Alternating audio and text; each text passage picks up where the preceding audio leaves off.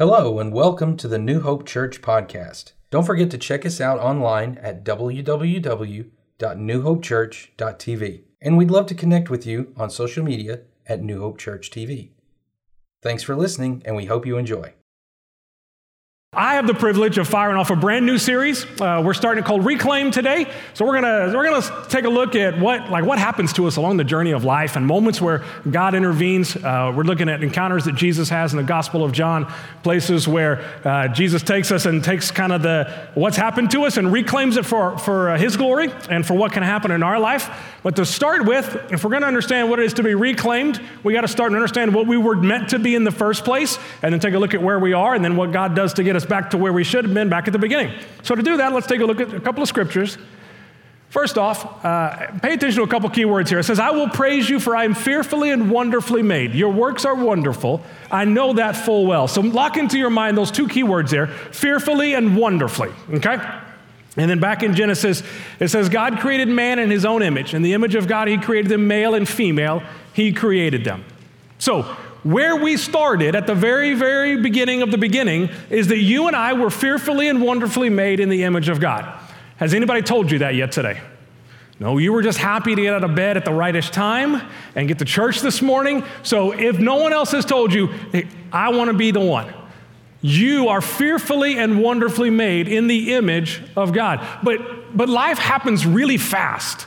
Once, once we understand that we are fearfully and wonderfully made, you do this hard analysis where you say, Well, is that how I'm living? Is that what I'm looking like? And, and I want you to know life will wound us and hurt us and make us look a lot less like the image of God uh, that, than we were created to. But at the beginning, you were created by Him, you were claimed by Him, you were called His own. That's where we started. And uh, it's hard to stay there, isn't it?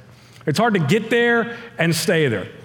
When I was first out of college, I took my first uh, full time ministry role at a, a, church way up in, by Kansas City, Kansas. Uh, my, uh, my, my job there was simply to run a youth center. So we had some after school programming. It was, it was a youth center attached to a church.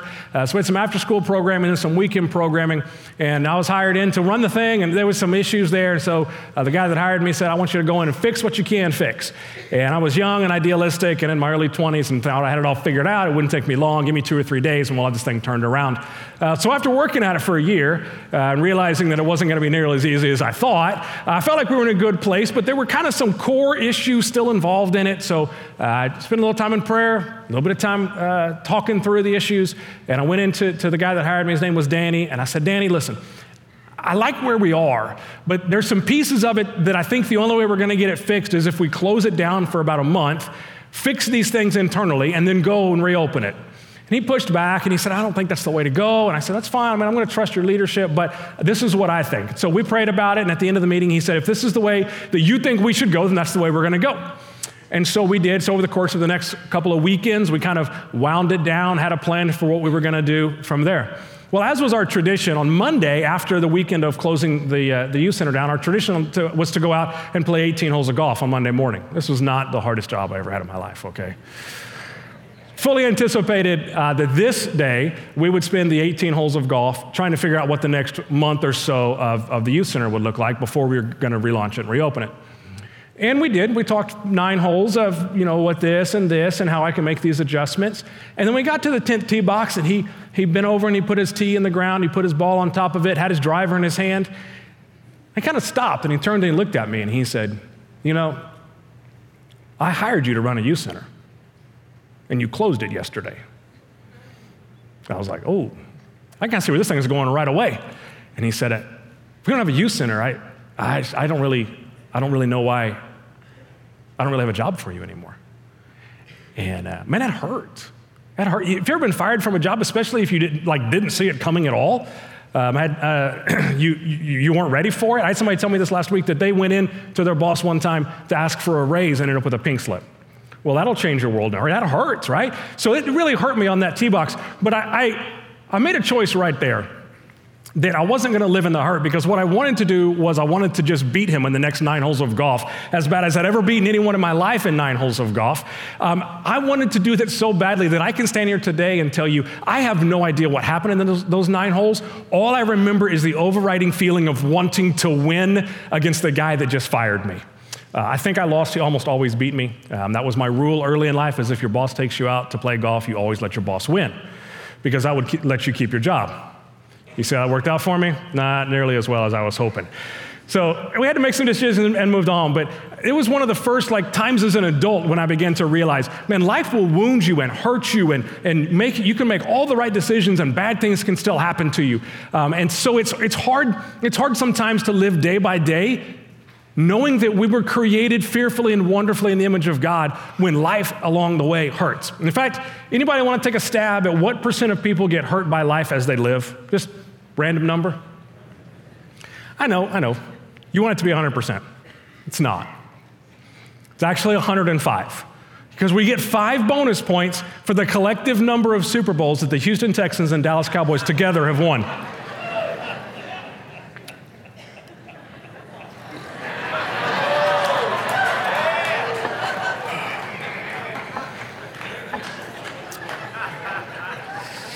So it's been, it's been great teaching you one time. I'll never be back up here. Um,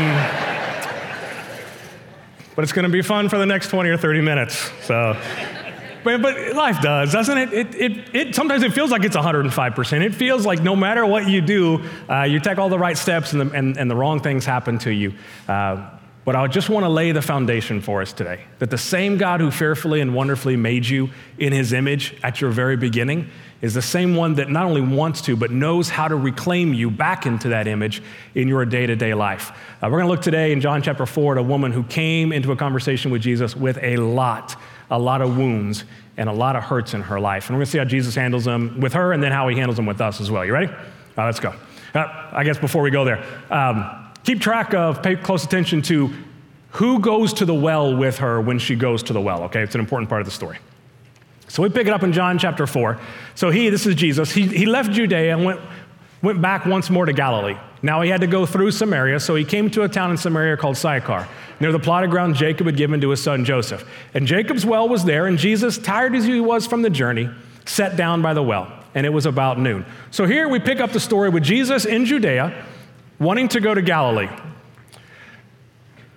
So you and I would go straight north, Judea, through Samaria to Galilee. But at the time, the Jews did not feel like the Samaritan people were on par with him. They were considered an inferior race. Uh, they were considered inferior religion. Uh, they did not want to have anything. They, they wanted so bad to avoid having contact with the Samaritans that the normal way that, a, that someone in Judea would go to Galilee would be to cross the Jordan River, come all the way north from here, and then come back into Galilee so that they wouldn't even have to share airspace with these people. So that, that's the that's the context for what Jesus is about to do as he goes through Samaria. He could have gone around, he, he could have avoided, but the scriptures say he went through Samaria. He had to go through Samaria. And then a Samaritan woman came to draw water. Jesus said to her, Will you give me a drink? His disciples had gone into the town to buy food. And the Samaritan woman said to, said to him, You are a Jew and I am a Samaritan woman. How can you ask me for a drink? Jesus should not be there in the first place. By all rights, he shouldn't be there, but he is. But did you notice how she identifies herself? Here's a woman that is so scarred by life. She's so scarred by the fact that she lives in a place that is considered inferior in race, inferior in religion, in a time where females were considered inferior gender. And she no longer sees herself as someone created wonderfully and fearfully in the image of God. She sees herself in the way that others have portrayed her. And you've probably been here. Somebody has said something about you or to you that you felt like you could dismiss right away, but you lay your head on your pillow at night and you can't get away from their words. You, you try to outrun the negative things that people have said about you, but they seem to always be hanging around. And when you're honest with yourself, you recognize that you're allowing them to attach to you. She doesn't start with, Hi, my name is. She starts with the negative adjectives that people have attributed to her. You ever feel like that? And life will just wound you along the way. People will say things to hurt you, and you want to act like it didn't hurt, but it hurts. I know, I've been there. Everybody that's ever lived has been on the receiving end of that. Now, I've got some unique places in my life where I've been on the receiving end of that, but in order to, to understand where those uniquenesses are, I got to take you back in time a little bit and introduce you to my family. You want to meet my family this morning? All right, so we're the Gunling bunch. Um, So, this is the story of a lovely lady. Uh, those of you that are not laughing, uh, catch up with us later. And a lovely fellow who had two lovely kids of their own. So this is my older brother Jeff. He's three years older than I am, and then there's myself in the middle there. Uh, at that point, my parents decided that having children was not working out for them the way that they were hoping.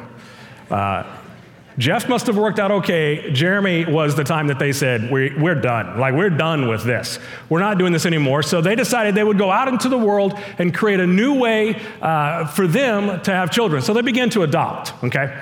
And we adopted Brittany, a few years, uh, a few years younger than I am, and then she must have, she must have been the right one because they just kept going after that. Because then we adopted Robert, uh, and then we adopted Michael, and then we adopted Darren, and then we adopted Alexis. Alexis is number seven. Uh, any, any youngest children in here today? You know you're the best one, right? You're the perfect one. And the reason I know that is because after we adopted Alexis, my parents said, We're not going to get any better than this. So let's just stop. It's a hard stop there. Uh, my parents are bar none, the most amazing people I know. Um, they've been married. We just celebrated last summer 50 years of, of marriage for them. They've adopted five kids. They've put up with two biological children along the way. Uh, they absolutely love people. They're the best people I know. You can imagine with this um, mix of people that we had some interesting conversations and interesting moments growing up, and then we still do have interesting moments around, around the table from time to time. I, I distinctly remember being in a grocery store one time with my mom, and this was not unusual by any stretch of the imagination. I was there with my mom, and Robert was with us, and uh, we're just we're shopping, we're doing what we do. You know, I'm trying to talk her into buying ding dongs, and she wants me to buy you know celery. It's, it's, that never works out well for me. And I hear on the overhead speaker, "Would the parent of the child on aisle seven please come back to aisle seven? You've lost your child." Please come back and claim your child. And I, I was like, oh, okay, I wonder where they are. And I look around and I see that, hey, we're on aisle seven. And I look up and down the aisle, and my mom's on aisle seven, and I'm on aisle seven, and Robert is on aisle seven. He must be the lost child because that's the way that worked. And it was funny, and it got to the, it happened often enough in enough similar situations that we'd laugh about it, recognize that they weren't, uh, there was no malice involved, there was no ill intent involved in that. They were, they were actually just trying to help. But I remember another time uh, taking Robert and going to, to, a convenience store with him. Uh, some of you will remember that there used to be these things in convenience stores called arcades. And we would go in there and I would feed quarter after quarter. This one particular day, I must have had a lot of money, and we were just feeding quarters, Robert and I standing next to each other playing this arcade. And, and I distinctly remember hearing over my shoulder the, the clerk calling the police on my brother Robert, who was in the convenience store and loitering. Shh, not calling the, the police on me, who'd been there just as long, but calling it on him. And that was, that was a hard moment for me, and it's multiplied many times over for him. If you've been on the, the receiving end of discrimination, racial, gender, religious, any kind, you know how deep and how hard that wound cuts. And you want to just dismiss it sometimes. You want to act like it's not real. You want to push it off as innocent. Sometimes it is innocent, but it's, it hurts almost the same whether it's innocent or malicious. And, and I want you to know that's where this woman at the well is. She has been her entire life been told that her religion is wrong, her race is wrong, her gender is wrong. And so when Jesus, the Son of God, shows up in her life, what happens is she identifies herself as all the things that she's been told her whole life are wrong with her. I'm a Samaritan and I'm a woman. Well, I want you to know that when those wounds cut, and they do, when, when those things are said and they will be said of you, Psalm 34 gives us this assurance God is near to the brokenhearted. Sometimes those wounds are very superficial and you move on from them. Sometimes they go deep into our heart. Scriptures tell us that when you are brokenhearted, God is most present in your life. When you're wounded, God is there. He's near to you. And it's, and it's not even that, that uh, he, he has a choice in what to do. You see, God has established his character. He's already told us who he is, already told us what he's going to do in the moment. And so when we look at the woman at the well, we, we realize one thing very clearly Jesus did have to go through Samaria. There was no other way around it. He, he, he could have gone around, but he would have left a brokenhearted woman all by herself. And the scriptures tell us that when you're brokenhearted, he goes to you. He goes to you. So he had to go through Samaria to get to the woman who was brokenhearted because Jesus always goes towards the wounded. Always goes towards the wounded. When you're hurt, it feels like the most isolated time of your life. And I want you to know it's the time that Jesus is closest to you. When it hurts you the most is the time that He is the most present in your life. He, he had to go through Samaria. He didn't have to make a choice. He knew what he was going to do. And when you're hurting, he's already heading towards you. He's not choosing whether or not to go towards you. He's already made the choice up because his character defines it. He has gone, he's already gone to the cross for you when you commit that sin. He's already gone and defeated death and hell for you. He's already done it. Not because, because he has to, but because he wants to. He always wants to go towards the wounded. But, but he, just him being there is not always enough, is it? There's some comfort to us. And hey, you know what? I'm in a tough spot and I feel the presence of God. There is great comfort in that. But he doesn't just come to us uh, and show up in our life and make himself known just to be present. He keeps going as we pick up the story. Now he told her, Go and call your husband and come back. I have no husband, she replied. Jesus said to her, You're right when you say you have no husband. The fact is, you've had five husbands, and the man you now have is not your husband. What you have just said is quite true. What an odd, odd conversation to have. Woman, go and get your husband. She said, I don't have one. Did you pay attention to who was at the well, who went to the well with her initially? No one. The well was a very social moment for them. This was when uh, often the villagers would go there together and they would come back again. Um, for a lot of reasons, they wanted to catch up on the town gossip, but also would, it, there was safety. There was, there was people with ill intent out there. And so they would go out there together. And Jesus, Jesus sees her with no one at the well with her, points out the fact that, that she's, you know, where, go get your husband. And she says, I, I, I don't have one. I don't have one. You can, you can almost hear the defeat in her voice when she answers, right? Sir, I don't, I don't have one. I've, I've got nobody. I got nobody with me. And he says, You've said correct. You've had five. You have none now. And the guy you're with now is not even your husband, and you're at the well all by yourself. The only thing that was going with her to the well was a string of failed relationships. How many marriages had she failed on already? Five. That's a good point. Yeah, We should go right back to that.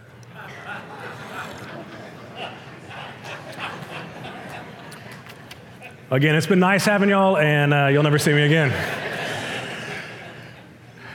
so, literally, she shows up at the well with no one with her, a string of failed relationships, and Jesus' first words to her are, Go and get your husband. This feels like he's pouring salt into a wound. Feels like he's pointing out that she can't maintain relationships as a, as a gross oversimplification, okay, gross oversimplification. There's essentially two kinds of doctors that we interact with on a regular basis. We have general practitioners who uh, see whatever is wrong with us and help us and fix it. And if, if they're not able to address it and deal with it, then they send us to a specialist. So the general practitioner takes care of a lot of the problems. The specialist is able to know exactly what's wrong, put their finger on exactly what the issue is, and know exactly how to deal with it.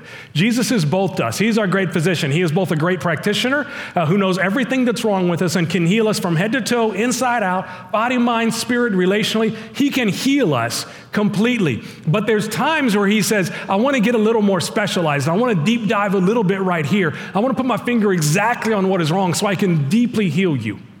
That's what he's doing with this woman. He's, he's not pointing it out to, to, to rub salt in the wound. He's actually rubbing some salve on exactly where she needs healing. Her relationships have failed.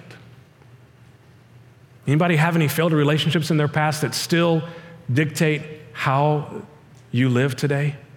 She went to the well alone. She didn't try marriage for the sixth time. She was, she was reacting to all of her failures. And Jesus lays his hand on where those failures are because he wants to reclaim you. Fearfully and wonderfully made in the image of God. You will go through all kinds of wounds in this life. You'll go through all kinds of hurts. Some malicious, some innocent, they all hurt. But when you're going through, God wants to take you through where you're hurting to get you to where a God who heals can heal you. Is it going to hurt along the way? I think we are all aware the answer is yes. It's going to hurt sometimes, but He has to get you through the hurt to get you to where the God who heals can heal. I have a friend of mine that, that says to me on a regular basis, and I hate him for it, um, but he's right. He says, Jeremy, everybody wants to see the miraculous, but nobody wants to be in a position to need the miraculous. And if you've ever prayed a miraculous prayer for someone, you, you resonate with that. Everyone wants to see the healing God heal them, but it, it, we don't want to sign up to be hurt along the way so that we can be healed. But God takes us through. He, he runs to us, He goes to us when we're wounded because He wants to heal. But it's not enough just to be there because He does even more than that. He sees you when you're wounded. He saw this woman and He saw the wounds that were present in her life. And he said specifically, This is where I want to heal you. So when you're wounded, God runs towards you. He has to. He, he doesn't have a choice, it's his character. And then when he gets to you, he sees the wounds and he, he's very clear about what it is that he sees in you that he wants to reclaim back into the fearfully and wonderfully made image of God. But he doesn't just come and hang out with us, uh, as comforting as that is, and he doesn't just call out our wounds. Let's see what else he does here.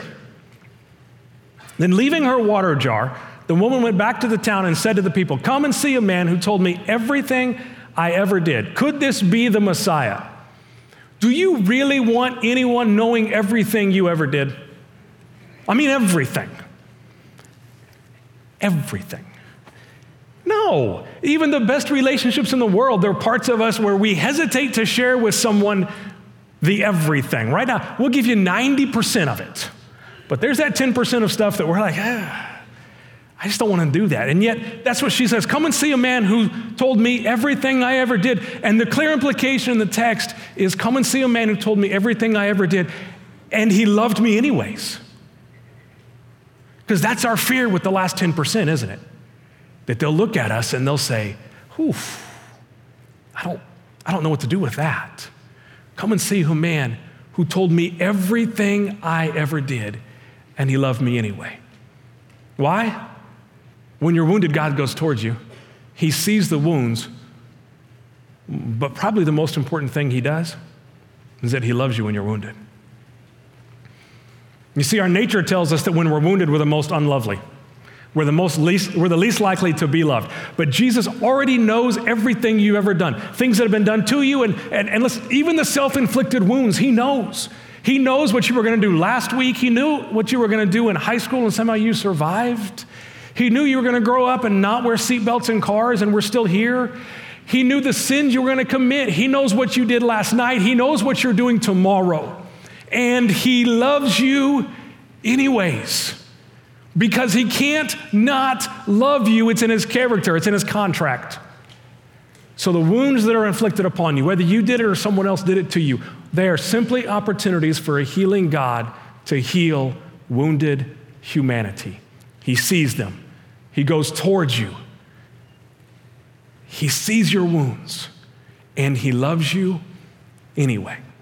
There is something powerful about this kind of love. Um, it's rare, it's incredibly rare. Even in, even in marriage relationships, this kind of love is incredibly, incredibly rare. My wife and I met in college um, several years ago now, and uh, we dated for a little while. Uh, I, I, noticed her. She was a college volleyball player, and so I used to go and watch college volleyball. And um, noticed her. We got engaged. Uh, so the story kind of picks up and after we were engaged and before we were married. So I guess that's the pre-honeymoon, honeymoon phase, or you know, not exactly what, sure what that is. Well, we were uh, we, we uh, just got engaged, and I decided I enjoyed watching volleyball so much that I should go sign up and play uh, on a men's like a club team, a, a pretty low-level team. I never never played any kind of real volleyball in my life, and uh, so I, I, signed up. And and uh, by the way, I'm, it's, it's a terrible idea. If you've never in your life played volleyball, starting in college, probably not the way to go. Uh, but, uh, you know, I was young and make crazy decisions when you're young. So I signed up and I, I, I got to play, went to a match in, in, Wichita, Kansas. And I remember diving forward, there was a ball that was hit in front of me and I dove forward for it. And if you've ever played volleyball, coached volleyball, been around someone who played volleyball, you know that one of the very fundamental lessons of volleyball is how do you dive and get back up again so you can continue to play in the point, right? Um, I skipped that lesson altogether. So, ball was hit in front of me, and I dove forward, and uh, I, I, don't even think I got the ball, to be honest with you.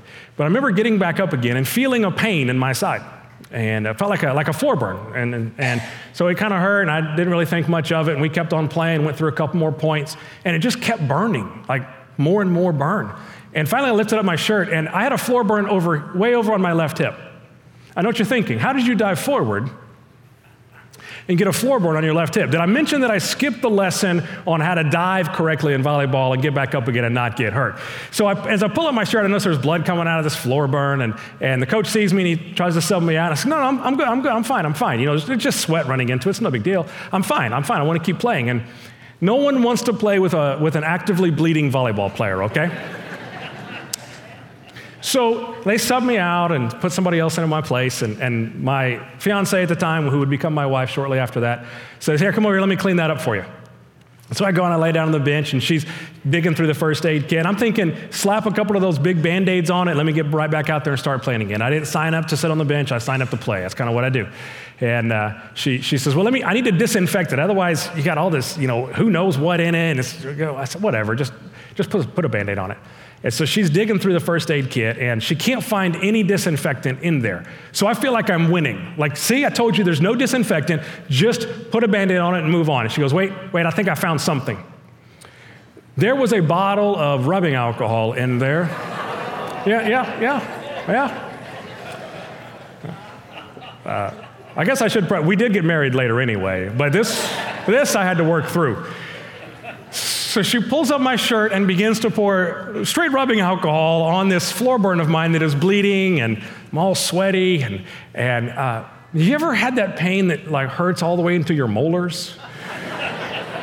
I mean, it was, it was, oof. And, and, and then I felt this scream, like just primitive scream, want to come out of me. But I was so proud of myself for suppressing that scream uh, until I looked around and realized I hadn't actually suppressed that scream. I had let that that scream would come out. Um, everyone stopped and was looking at me. And then, then she put a band aid on it. And then I was ready to go back in. And, and I tell that story to say, that was about as unlovely as I could be at that point in my life. I'm a sweaty mess. I don't want to be out of the game. I'm bleeding. I don't want help. I don't need any assistance. Leave me alone. Let me get back in. You've been like that with God, right? God, I'm a total mess right now. I know it. But leave me alone. I don't need your help. So today I've got a little scar on my left hip from diving straight forward uh, in a volleyball game. Uh, and sometimes when I put a shirt on or take it off again, I, my, my finger will run over that scar. And I'll remember how much she loved me in that moment, even when I didn't want to be loved. Um, I still remember the pain uh, deep into the molars. Um, but more than anything, I remember being loved by someone in a moment when I shouldn't have been loved.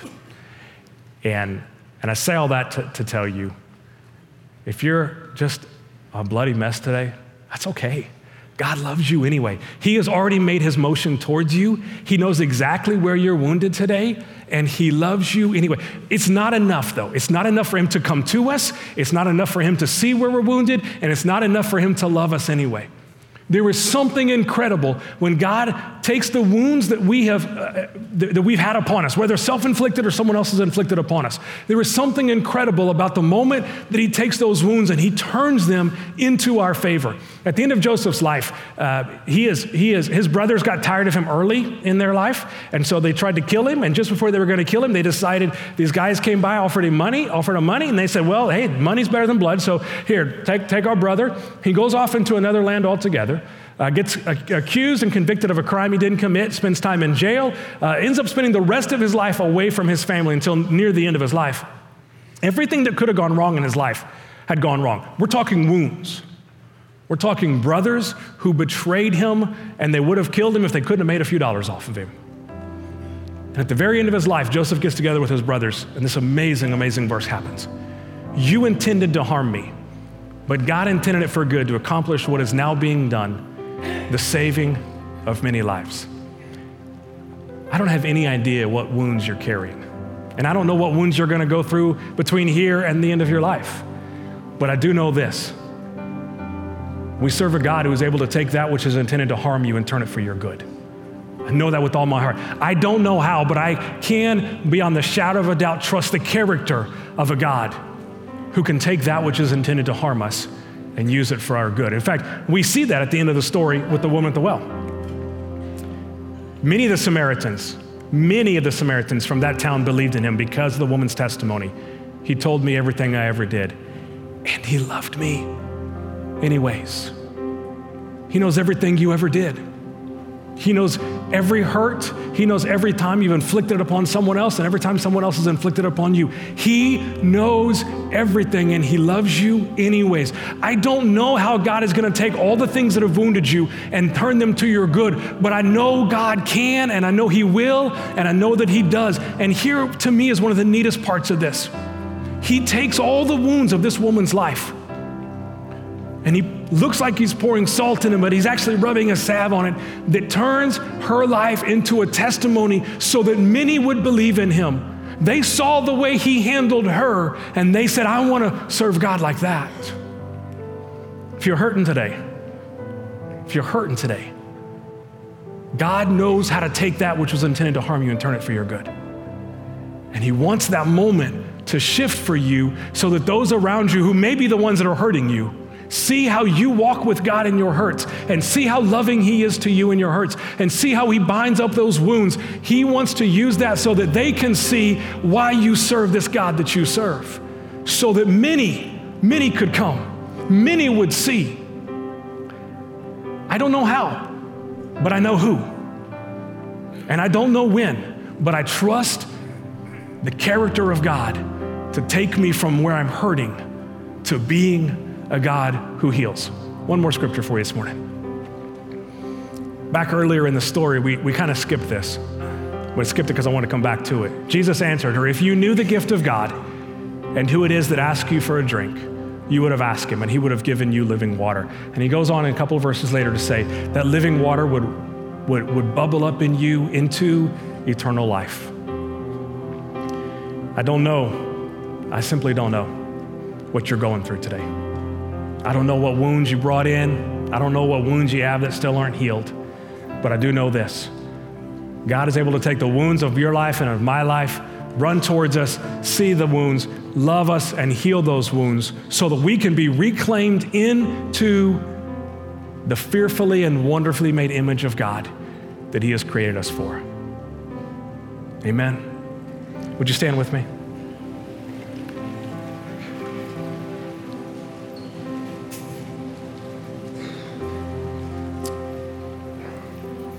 If you've got wounds today that, that are just fresh and they're still dictating to you how you live your life, man, we'd love to pray with you. We would love to pray with you to, to get you started in the healing process. God will take you to healing. But let us start here. And if you're here today and you've never taken the first step towards it, and that is asking for that drink of living water, this, that eternal life would well up in you, if you've never stopped and asked Jesus Christ to be your Savior, if you've never asked Him to forgive your sins and all the things you've done wrong, We'd love to pray that with you as well today. I want to pray over us, and we're going to have prayer partners up here that would love to pray with you. Father, thank you for uh, thank you for being a God who reclaims us. Lord, we live a world we live in a world that seems to tarnish your image day after day after day. Thank you that none of it scares you and none of it deters you. You have gone to the cross to reclaim us from the life that we live. Thank you, Lord, that wounds are opportunities for you to be a healer for us. Thank you, God. Father, for those in here today that have not taken that first step, this is a great day to put their faith in you and start the process of being reclaimed into the image of God that they were fearfully and wonderfully made into in the very first place. In your name we pray. Amen. Amen. We'd love to pray with you. Otherwise, love you guys. Go and have a great Sunday. If you enjoy the podcast, we encourage you to subscribe, share it with friends and family, or let us know by tagging us at New Hope Church TV on social media. We would love to connect with you. Thanks for listening.